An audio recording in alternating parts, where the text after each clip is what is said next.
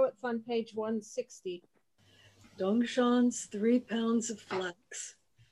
One time when a monk asked Dongshan, What is Buddha? Dongshan responded, Three pounds of flax. Fit for five minutes?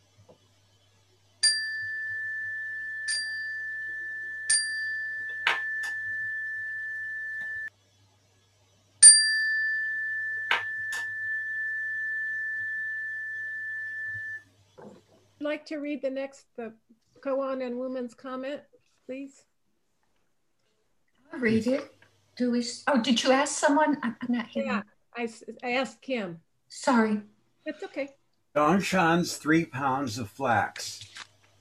One time, when a monk asked Dongshan, What is Buddha? Dongshan re- responded, Three, three pounds of flax. Wumen's comment. Old man Dongshan had learned a bit of oyster chan. As soon as he opens his shell, he shows his liver and guts. Nevertheless, tell me, where and how do you see Dongshan? the abrupt utterance of three pounds of flax. These words are closer to the truth, but the intention is even closer. Those who talk about yes or no affirm, affirm or deny are just yes and no people.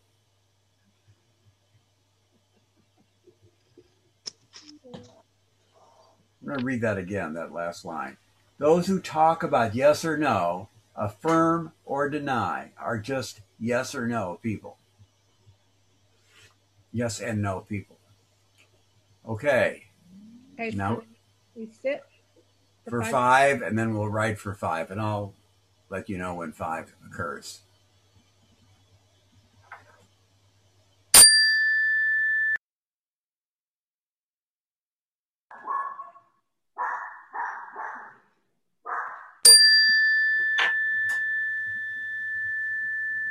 Can we talk about this for just a minute before going on? Is I that like to? I would. I think that'd be great. To talk about it before we get the experts' thoughts? Because my neural tracks connected several things, and I just I want to say it now before too much time goes by. Um, so this question, "What is Buddha?" took me back to the Dharma talk on Sunday, when Laurie talked about her 97-year-old mother, mm-hmm. and in such an open-hearted, open emotion way, did this very present, very felt experience sharing as she used the words. You could see how they were resonating as she described, as you described them, Lori, those moments with your mom, the emotions, the physical manifestations of that. And it was it was so lovely to hear a teacher um, say, you know, my gosh, here's my human experience and here's how Buddha nature comes in. And I just I loved that. So and this really is all connected, although it will not sound like it is. So at the same time that that came up, my mind went to, and the koan went to, a related Supreme Court case, sort of back in the day. I think it was a Supreme Court case when the Supreme Court was grappling with defining pornography in interstate practice. Because, and that was back when, you know, anyway, it doesn't matter. And they were grappling with languaging that issue because they wanted to enforce federal laws about interstate transfer of pornography. And you didn't want to write those laws so broadly that they were unenforceable or so narrowly that everyone, a lot of people got away with it. And so I recall this because I just loved it.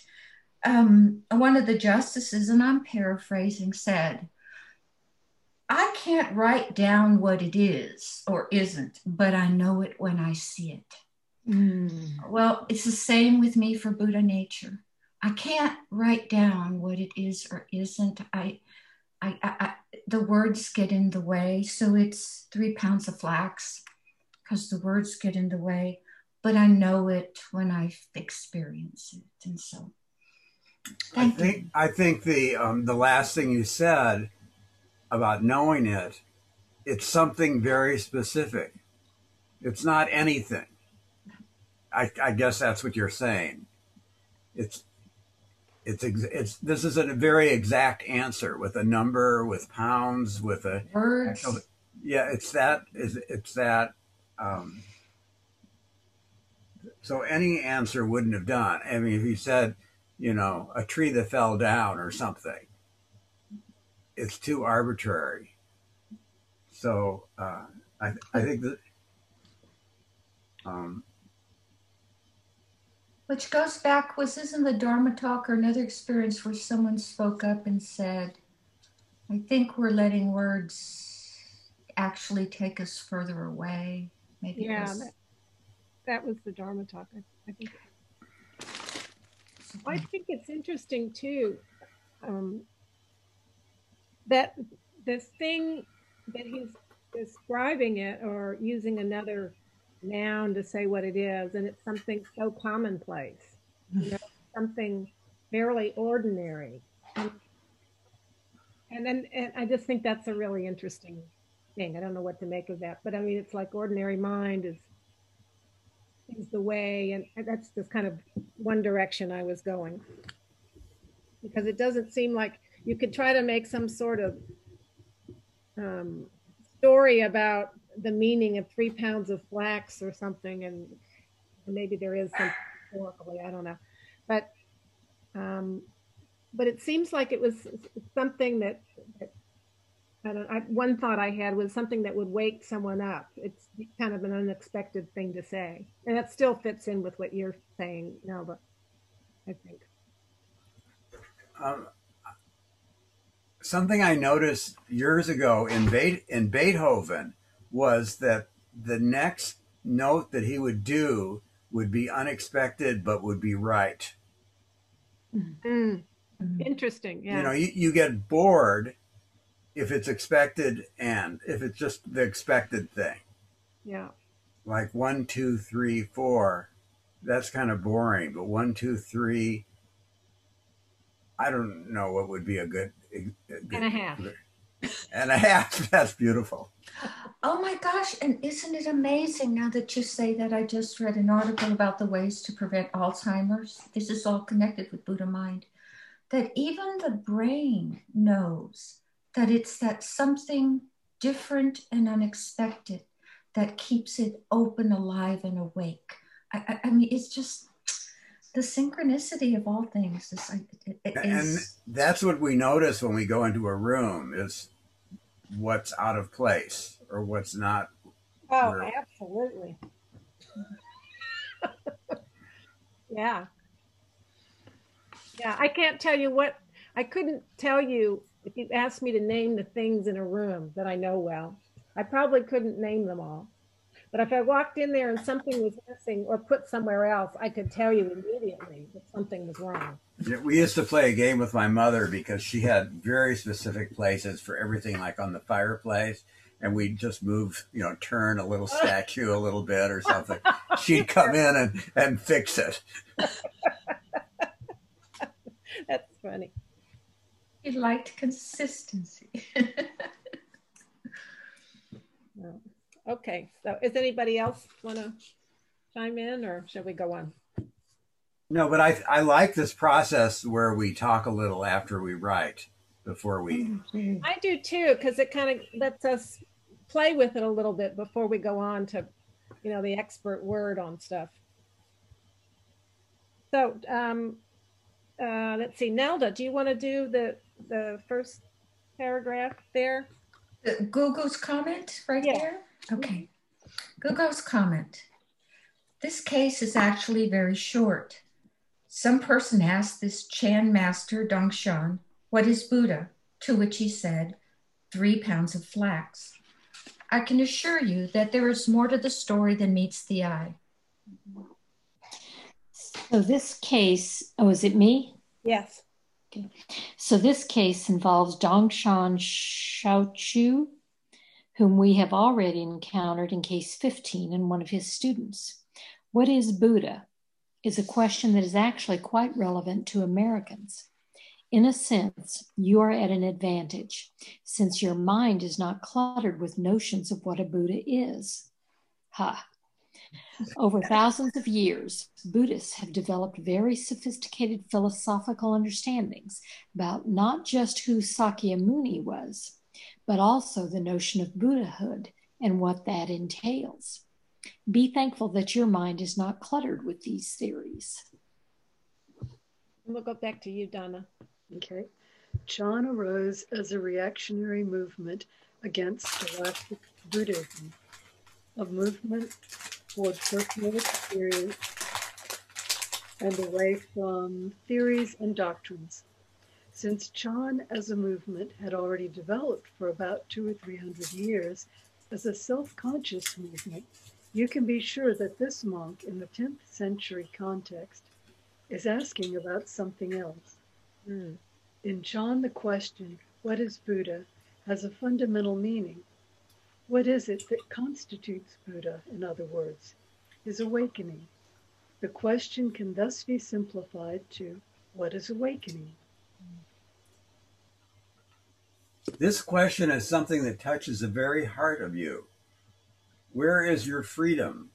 Why are you not free? Perhaps this is what drives you to practice for 10, 20, 30 years. So when the monk asked Dongshan, it is perhaps out of a deep spiritual crisis. Dongshan answers, three pounds of flax. Why this answer? Wumen's comment and verse are worth considering. Old man Dongshan had learned a bit of oyster chan. chan. As soon as he opens his shell, he shows his liver and guts. Nevertheless, tell me, where or how do you see Dongshan? Another way of saying this would be Dongshan, without hesitation or reservation, completely reveals to the student the liver and guts of Chan, of awakening. How do you see Dongshan? Do you see that he's not holding anything back? That he is so compassionate in his teaching? People have all kinds of theories about three pounds of flax. For example, some people may think three pounds of flax. Ah, yes, his mind was in the present moment. Perhaps he had happened to wear a thick robe that weighed approximately three pounds. And because Zen is everywhere, all things manifest true Zen. So he could have picked up anything and just said it. Or perhaps it was winter, and monks were wearing layers and layers of heavy robes. Or maybe when Dongshan heard the question, he had just received some new fabric from the market. If you go along those lines, you are very far from what's at stake here. This is not to say that these answers are wrong but they are just conceptualizations and have little to do with the aim of this gong'an. Our discriminating mind is characterized by yes and no, affirmation and denial, such as, I like this, I don't like that, this is good, that's bad, and by thoughts like, I understand now, everything is Buddha nature, enlightenment is everywhere. All these are products of the discriminating mind. So, how do you see the liver and guts, the heart of Chan, in this answer? You would have to meditate on what is Buddha, three pounds of flax. Why? Why is Buddha three pounds of flax? This is the whole. How do you say that word? huatou. huatou. huatou. Oh, okay or critical phrase of the gong'an. Arouse an earnest desire to resolve this. Embrace the not knowing. This is the way to see the liver and guts of Dongshan. The abrupt utterance of three pounds of flax. These words are close to the truth, but the intention is even closer. Those who talk about yes or no, affirm or deny, are yes are just yes and no people. Words come from intention. If you want to get to the heart of this case, don't stick to the words, get to the heart. The way to see Dongshan is definitely not through yes or no, affirm or deny. You can extend this to good and bad, having and lacking, understanding and not understanding, liking and disliking, grasping and rejecting, and birth and death. If you go down this path, then you're simply just a person of yes and no. One evening, I was talking with my mother in law from Japan.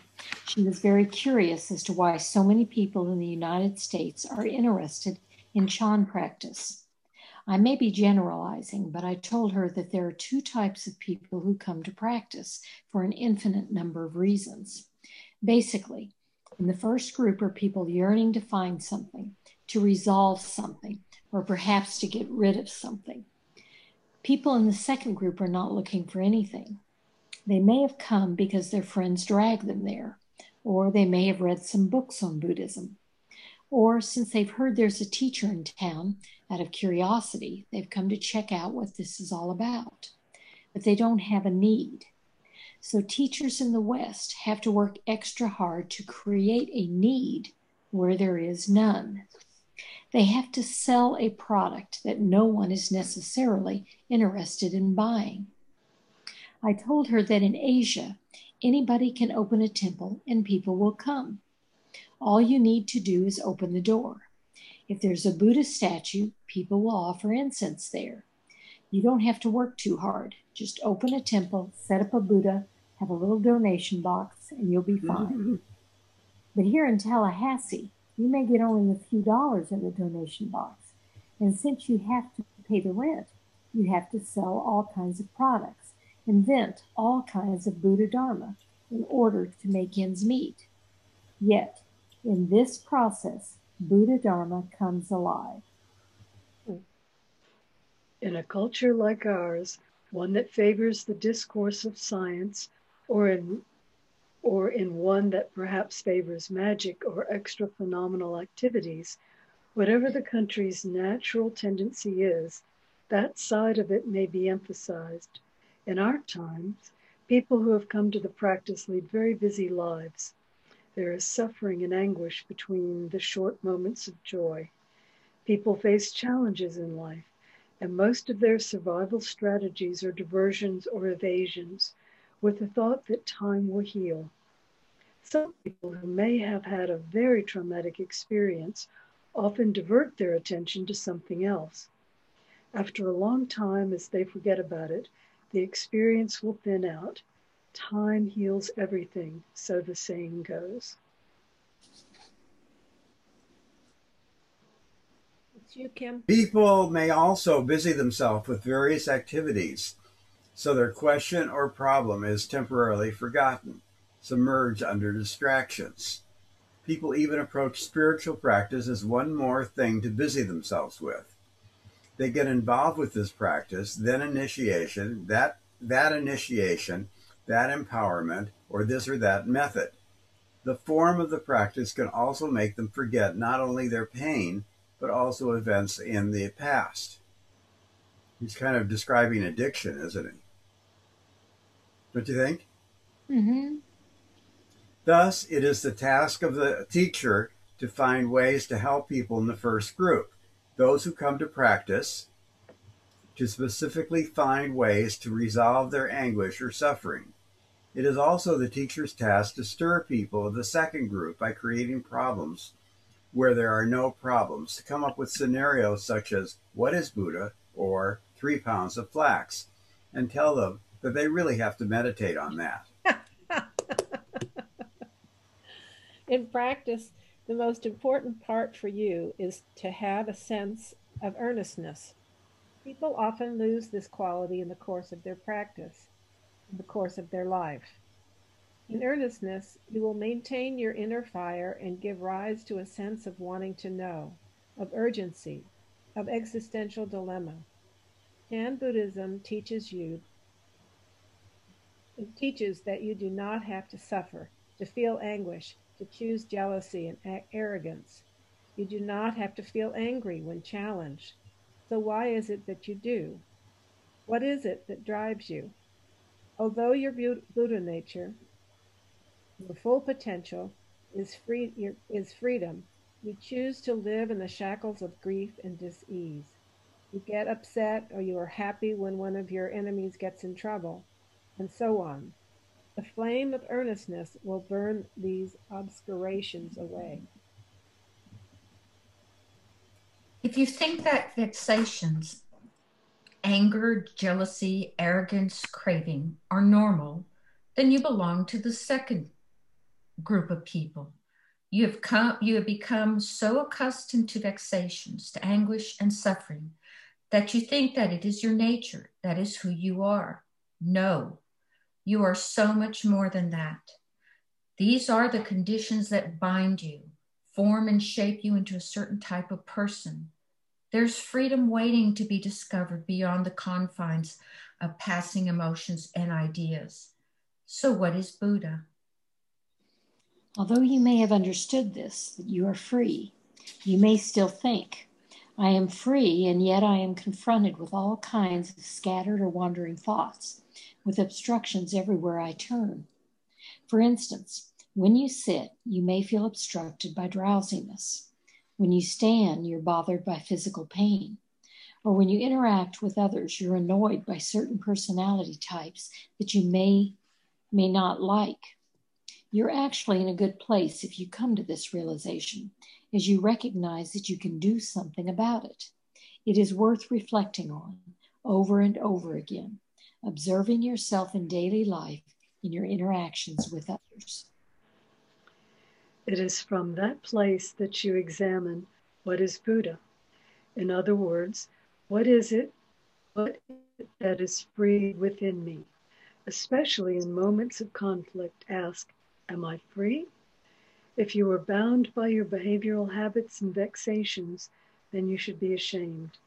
You could approach the issue by saying to yourself, this is not me. I got tricked again by, by my habit uh, tendency, my patterns of behavior. Stop. What is it that is free in that moment? If you can do this, you will not fail, you will not fall into the trap of yet another conceptualization, the practice that I call spiritual substitution. Aren't you substituting your freedom in each moment for bondage? What is Buddha? Must be examined amid suffering. When two people who once loved each other are now separating. When two people who, though they hate each other, always tend to meet. when you dislike yourself, or when thoughts are in conflict, even in your own mind. This case is one of those in your face confrontational ones. If you don't know what Buddha is, if you don't have the ability to tap into the source that already gives you freedom in each moment, then three pounds of flax is good, as good an answer as any. We can guess how much a typical bronze Buddha statue weighs at a Dharma center. Perhaps 20 or 30 pounds? 30 pounds of bronze would be a good answer. Some people want become the kind of Buddha that sits motionlessly, unmoved by anything, like a statue. So they strive to sit in perfect posture, meditating for a long time in peace. Yet as soon as they get off the cushion, they exchange their peace for vexations. Others come to practice with great fervor. However, after five, ten, fifteen, or 20 years, they have forgotten about the fire or the flame of earnestness inside them. They're quite settled into the routine of practice and have no more questions. They've become easygoing or carefree, seemingly unattached. If the wind blows from the left, they float to the right. If the wind blows from the right, they float to the left. In Chan, we call this kind of peaceful practice a rock soaking in cold water. Its meaning is that for a hundred or even a thousand years, the rock will remain a rock, lifeless. Nothing will have changed. Another expression is hiding in the dark ghost cave on the black side of the mountain. It's always dark on that side of the mountain because that's where the sun doesn't shine. These people are inside the pitch black cave where nothing happens. They mistake that for non attachment or liberation. What a pity. When you face challenges in your daily life, or when you discover vexations, have the courage and earnestness to bring up what is Buddha? Where That's what- is? Oh, sorry. Where is Buddha? That's where you see Dongshan's liver and guts.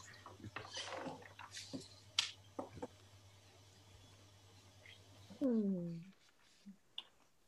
Okay, so the next question is How does Guo oh Gu's commentary change or affirm your initial impression?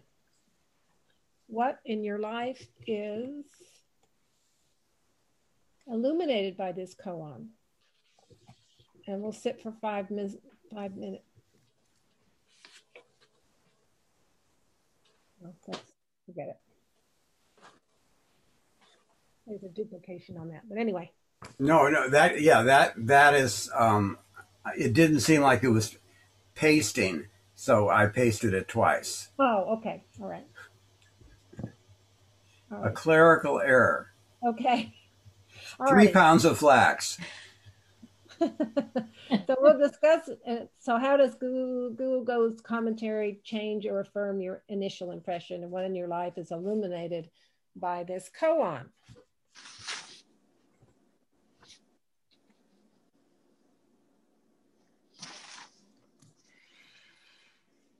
One of my favorite Dharma talks from many, many years ago was on this koan.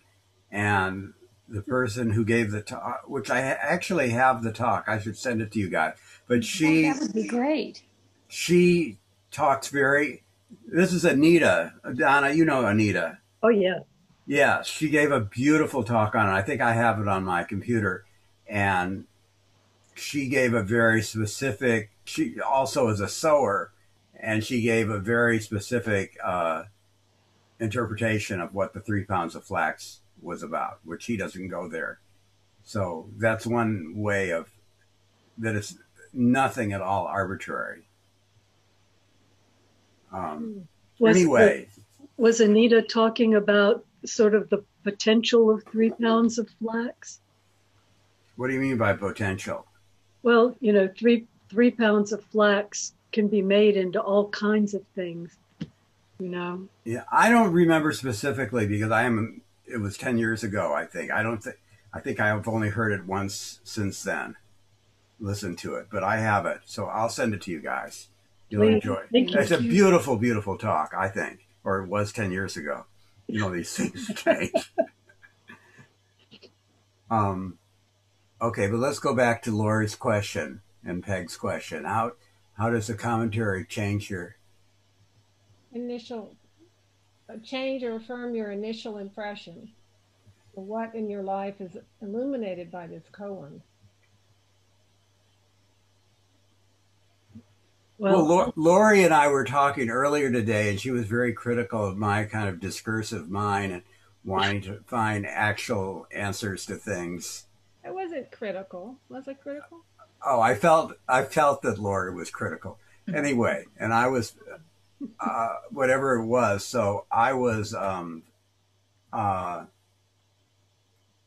and so this was the perfect koan for the day, and and also how every koan seems to be. Um, well, like I said before, the right answer, but the surprising answer, and also in terms of the relative and absolute, it's the absolute.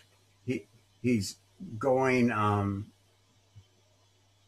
you know, we have thousands of books that say what is Buddha, and go on and on and on, and just take you farther from it. And this is something very real, very actual. The three pounds of flax, something you could hold in your hand.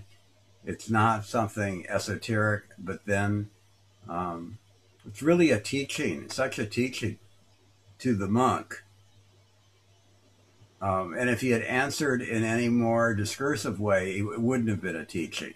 He would have just mixed the monk up, up in a way. Well, and I think that, well, I think that's the, the best kind of teaching is not providing an answer, but a, allowing you to, to sift through it and come up with your own your own answer that that pertains to you, that makes sense to you. Um, like with the the one, does a dog have Buddha nature? The problem, in a sense, is a question.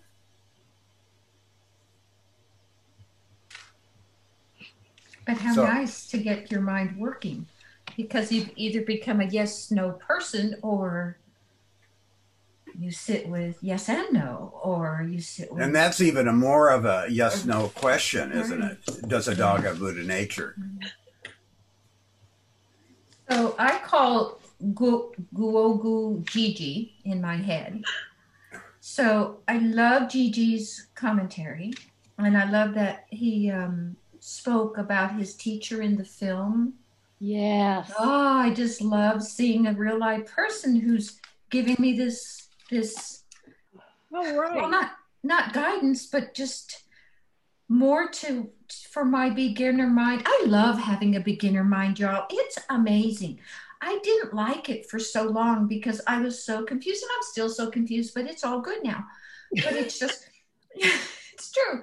I just i tried so hard to sit like everyone else and i forced things and i thought there was you know this linear path.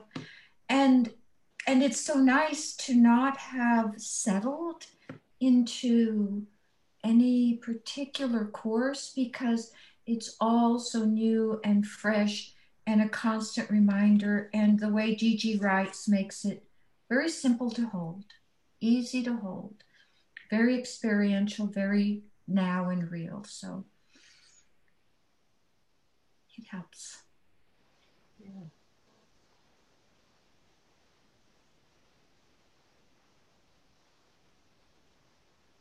Well, I'd, I'd like to address the question what in your life is illuminated by this koan? And um, I, I think at this point in time, I need to spend a lot of time uh, asking what is Buddha? um, yeah. I liked how he talked about because it's kind of what we were talking about earlier, Lori, and, and we all of us meet every day is is we sit and we're peaceful, and then we get off the cushion and we have these vexations, Yeah. you know, and and uh, you know sometimes Linda will say to me, "Well, you sat this morning, so why are you so bothered by that?" That kind of thing. hmm I really liked his uh, the paragraph on the top of 165 where he talks about that, where he says, you know, you should approach the issue by saying, to yourself, "This is not me. I got tricked again by my habit tendency, my patterns of behavior. Stop. What is it that is free in that moment?" And I, I liked it because I I never wait till I get off the cushion, um, Kim. My vexations start uh, on the Well. I'm sure, my, my, yeah, mine do too. And I find myself actually saying almost this sentence. That's why it was so wonderful to read it because I thought, oh, how wonderful. I'm not the only one. If he's writing this, this must be a fairly commonplace thing to be sitting there and then to have to start this, you know, monkey mind going, but to catch it and be able to go, wait. And he Why says that he he talks about that as an accomplishment in the Yeah. same way a Peg and Flint do. Yeah. That, I- I just- that's the first step toward freedom. Well, this this, this paragraph and reading that sentence, that's what was illuminating for me. That it's okay to sit on my cushion, to have those vexations, and to be able to recognize it. And it doesn't happen all the time, but but when it does, to be able to recognize in the moment and go, "Why am I doing that?" And actually say the word "stop," stop, and it makes a difference.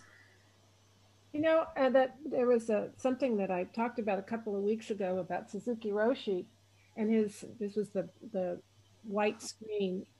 In that he was talking about um, I, think it was he was saying suffering is not it's is not um, crying or being angry. If you're if you're noticing it, if you can say, "Oh, I feel angry," or or anger, or "Oh, I feel like I'm going to cry," as long as you're catching, it's the same idea. If you're catching it, you're you're aware of the fact of what you're doing. That was the path. It's just the same. How encouraging is that? Very. Yeah. Very encouraging. Extremely encouraging. It's Yes. painful. It's painful, but it's it's encouraging. It's like that, you know, that old saying stuck between a rock and a hard place. That's what it feels like sometimes because you've been my speaking from my from my perspective been suffering for so long with whatever something and then i become aware of it I, I can't change it yet i haven't changed it yet but i'm aware of it oh it's Yeah. it's that hard hard place between i see it and that's you know nothing is happening yet but i see it it's like Yeah. oh Yeah, I, I agree. And the, I think the further further along you go, the more you become aware of. And it's it's Mhm. It's like, I can't you can't go back, but you know, you haven't gotten forward yet. Yeah. I mean you have by being aware, but yeah. I like that. So, what was illuminating for me, and I don't remember exactly how it was said, it was such a reminder. I, I love reading the same teaching in many different places because my brain doesn't hold on to things as, as, as much as I would prefer in the ways that I prefer. And it was something about how people approach spiritual practice as just one more construct, right? Mhm. And so my biggest spiritual practice construct is I want to be a bodhisattva. That's that's my goal. I mean, that, so it's like there's my focus, and come on inside, get all this stuff fixed so I can get there, right? Instead of just, and so I create a vexation over my vexations because I can't reach my goal. And so this reminded me that I shouldn't create more constructs via spiritual practice constructs. You know, Well- I've got enough of those to work on, right? Why do you think you're not there? Oh, I don't. Ah, well, the the visceral answer is it never feels like enough, like I've ever given enough. But isn't that a construct I guess it is. or, or a habit, habitual conditioning? Yeah, I guess I, I guess it is, but I just I don't and and you just reminded me of something that someone said recently and it it, it, really made me sit with the difference. I see I I, I measure obviously actually now that I think about it generosity in others differently than I measure it in myself. Yes. And my if my neighborhood boy brought me a little, you know, bag of doggy poop, I would just cry and think how sweet his heart was in the right place. But you know, I could big, build a worldwide shelters for doggies and kitties, and it wouldn't feel like enough, and it wouldn't feel generous. It would just feel like not enough. So I have, I'm working with those. Well, you know, I'm working with the fact that I measure. Period.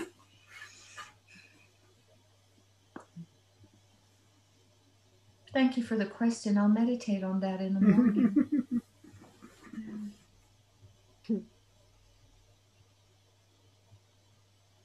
Well, I, I came tonight um, with um, one of my the oldest neighbor, I guess, in our in our vicinity died in her sleep this morning, and found out uh, a couple hours ago, and so um, she was someone who lived a very full life, a life that uh, she was a, a teacher. Um, her name was Sarah Lively, and they she taught at Fulmore for many, many, many years. She taught American history, but did much more than that. Um, and she touched so many lives there that they uh, renamed the school after her a couple of years ago. So it's now um, Sarah Beth Lively Middle School, which I think Lively Middle School is just perfect. but um, so when we were reading, what really struck me um, was, um, oops, wrong place. Um, Wumen asked, um, Nevertheless, tell me where or how do you see Dongshan? And so um, I would, you know, thinking, okay, here, you know, with with Sarah Lively, um, we've got generations of school kids that she inspired, that she uh, went far beyond the extra mile to make sure that somebody got what they needed. Um, you know, just help turn a lot of kids around and inspire a lot of kids too. Um, you know, so here's Dongshan. I'm, I can not remember his exact uh, years, but I think we can easily say that he's been dead for over a thousand years. And when we see Dongshan, um, I get what we're seeing, I guess, are his words uh, his actions as they've been recorded in the lamp, you know, the teaching testimonies in koans. Um, but still, you know, the force of the causes and conditions behind his own life that gave birth to his words, his deeds, it, that's still playing out, you know, well over a thousand years later. I mean, here we are, you know, thinking about Dongshan, one of Dongshan's answers to, you know, oh, where is Buddha? So um, that that's really where you know I know that that doesn't really tie in particularly with what the koan is about, but it, it is kind of one facet. Um, just because you know here's this this person who lived so long ago and still is having an impact on our lives and a lot of other people as well. You know, Donna, um, this morning I just finished reading a um, a short story out of a book by uh, Naomi Rachel Remen. Mm-hmm. And in it, she's talking about people who do things like that. And she says, often we do not get to see the outcome of our actions. Trajectories of service to a single life may be decades long and come to fruition long after those who are initiate who initiated them are dead. The dead act with great power in this world still. Mm. I was really struck by that. Yes, she's a very wise woman. Well, I was really struck by how, I mean, that is true for Dongshan too. Mm-hmm. You know, right. for how we are still being impacted by these teachings and it made me think about what what do I do, you know, in my daily life that may or may not affect someone. Right. And it, it you you can kind of extend that to Buddha. You know, I mean, we you know, there seems to be uh, a pretty good chance that there really was a, a Shakyamuni, a, a Gautama Buddha, um, and he had, you know, an awakening. He had insights. He was able to convey them to um, his followers, and you know, even more, you know, than than even Dongshan. You know, add fifteen hundred years to it, mm-hmm. um, and and in some ways, you think think about how how many ways the ideas that he he gave us have been developed. You know, you think about the Tibetan Buddhism, you think about the Theravada, think about, um, you know, all these other sort of Asian schools, you know, with the, the, the Zen, the um, Shingon, Tiantai, all of these schools have Buddha at the heart of them. Um, I am uh, signed up or a kind of taking part in this. Uh, there's an intensive intensive, intensive coming up uh, at Green Gulch Farm uh, out in California that Reb Anderson is leading about uh, the Lotus Sutra. But we've been studying the Lotus Sutra now for probably, I don't know, maybe as much as two months. Mostly it's just he will give a talk, you know, the blessed Zoom, oh my gosh. and um, and then he will just answer questions for an hour and a half, two hours sometimes. And some of those questions are kind of, you know, they're they're good questions, and then sometimes people just hit it out of the park. You know, they are brilliant questions. And for me, uh, one of the questions, you know, you, you read the Lotus Sutra, and it's just like, you, you know, we read it in depth and practice a couple of years ago, and it was just like, what is this? You know, I mean, it's, um, you know, it, it's a, a it, it's you know kind of defies description or even embracing. And yet it has been so important to so many you know buddhist practitioners for such a long time. And so it was like you know okay well reb wants us to do this so you know i'm in. And the thing he had kept telling us was that um, the the Lotus Sutra was one is a sutra that's made for difficult times. Um, you know, we're at hard times now. This is the sutra for us, and so you know the you know the mind, the yes and no mind as well.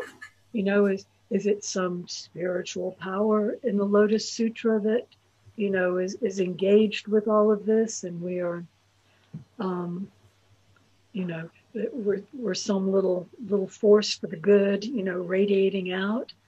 Um, that was about the best I could come up with. But someone this past Saturday, uh, no Sunday, yes, only yesterday, um, they, you know, he had another. It was just basically two plus hours of of his answering questions, and several people were really upset by what they were reading in the Lotus Sutra. I mean, it is um, there, you know, it is in some places it's not politically correct by any stretch of the imagination. And Reb used that. He said that, you know, that you you can't turn away from, you know, being upset. You have to this is an opportunity to go into it deeper to see you know you just can't say you know i disagree or you know this is wrong. That you really you've got to get beyond that level that yes no level that that he's talking about here and really get into it much deeper and that it's the it's those things that we really dislike in the lotus sutra because most of the time sutras are pretty friendly. Mm-hmm. you know they don't they don't offend us. But he says that that's why this is a sutra for these hard times. You know it's the sutra for us to somehow be able to get through to um, trump trump people. You know the it's that's what makes it the sutra for hard times that it's good it's practice for us, you know, as we meet up these things that we really find difficult. And it's the, you know, on another level, it's just like the vexations, you know, whether they're sitting there when we're on the on the cushion or, you know, we meet them face to face as we go about our everyday life. So um, that that was just such an insight for me that that was was really or it appears to be kind of the heart of why we're looking at the lotus sutra now mm. and it really it is just a sort of another form of facing facing life as it comes at you and it's and it's a, a form of practice of doing that because more and more it seems like like reb's teaching is is all about you you are right here right now face what what's before you. That's that's where you need to be. Mm. And find your Buddha nature. Yes, hmm exactly.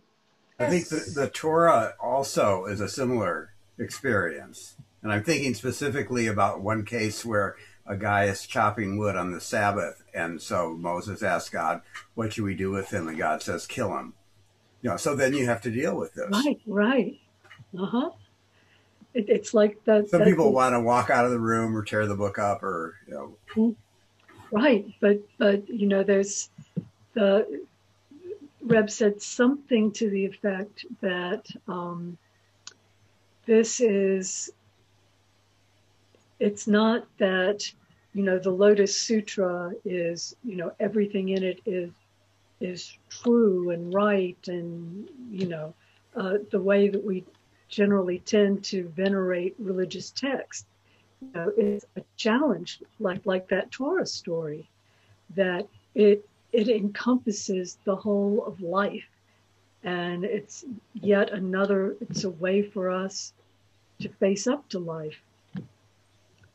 But he said it much better than that, and with more depth. But that's the that's the short version. I can't imagine. That was lovely. That was lovely. Thank you. Oh yeah. What are important teachings right now, particularly? It's true. So, looking at the Lotus Sutra, I realized that was the other thing that came out of this, looking at this koan about, you know, where is the Buddha? And, you know, I, I admit that I don't, you know, I don't think about the Buddha that much. Um, but uh, between Reb's, Reb's teaching and reading this Lotus Sutra, um, as well as you know especially a lot of the those early teachings that we've looked at in depth and practice for the last year or two you know the um, oh gosh um, compassion and emptiness, emptiness. yeah that, that one and then even before that the satipatthana and all that. So that's sort of the the mental image i guess i have of buddha as a teacher. But now looking at this Lotus Sutra with all this, you know, innumerable Bodhi, uh, Buddhas and Bodhisattvas and, um, you know, sort of this, this Buddha as an infinite presence throughout, you know, countless universes and kalpas and everything else, it really, I realized that, you know, my idea of what or where Buddha is has has changed because of all of this. And I realized, hmm, you know, it, it, it is something different um, than it was. And I think, Oh, I'm sorry. Go ahead. oh, go ahead, go ahead. I was just wondering if that was a Mahayana text. Oh, Lotus Sutra, yes, Mm-hmm. definitely Okay. Mahayana. That explains the Oh, yeah, so typical. of- Sleeping nature. right. Yeah, it's huge. Everything is bigger and grander and Multiple. numbers. and you know, Well, similar to Vimalakirti. exactly. That's what I was thinking. Now, what is that? I don't, I don't, I'm not familiar. What is that, Kim? What did you say? Vimalakirti is a, it's a uh, uh, right here, right here, right there, right next to the Lotus Sutra with the Torah in between. oh, I see it now. Lori will tell you what Vimalakirti. Lori did a course in, in Vima Lakirti. uh, It's a classic Mahayana text, and it's got every teaching known to man in there. Known. He was a, a lay teacher, That was the and so we were especially like him for that. But he he out un, out understood all the others. yeah. He, well, he was helping helping them to see the truth. He was. It's it's a real interesting text because they it kind of tears apart the Theravada a bit. Says that the Mahayana, which is the great vehicle, right, is far superior. But anyway, It talks a lot about bodhisattvas, and also there's different levels of bodhisattvas. like it talks about the supreme bodhisattva, and there's there's. Well, in the beginning, it gives all the all the different names for the different bodhisattvas that were present, and it's like uh, everything imaginable is included. I mean, like bodhisattva of a toenail or something. I mean, it's like you know every. I mean, it has like I don't know a hundred of the names. I'd be just delighted to be let in the door. You know, put me wherever you want me. Toenail, it doesn't matter. Just let me be a little bodhisattva. I'd be delighted.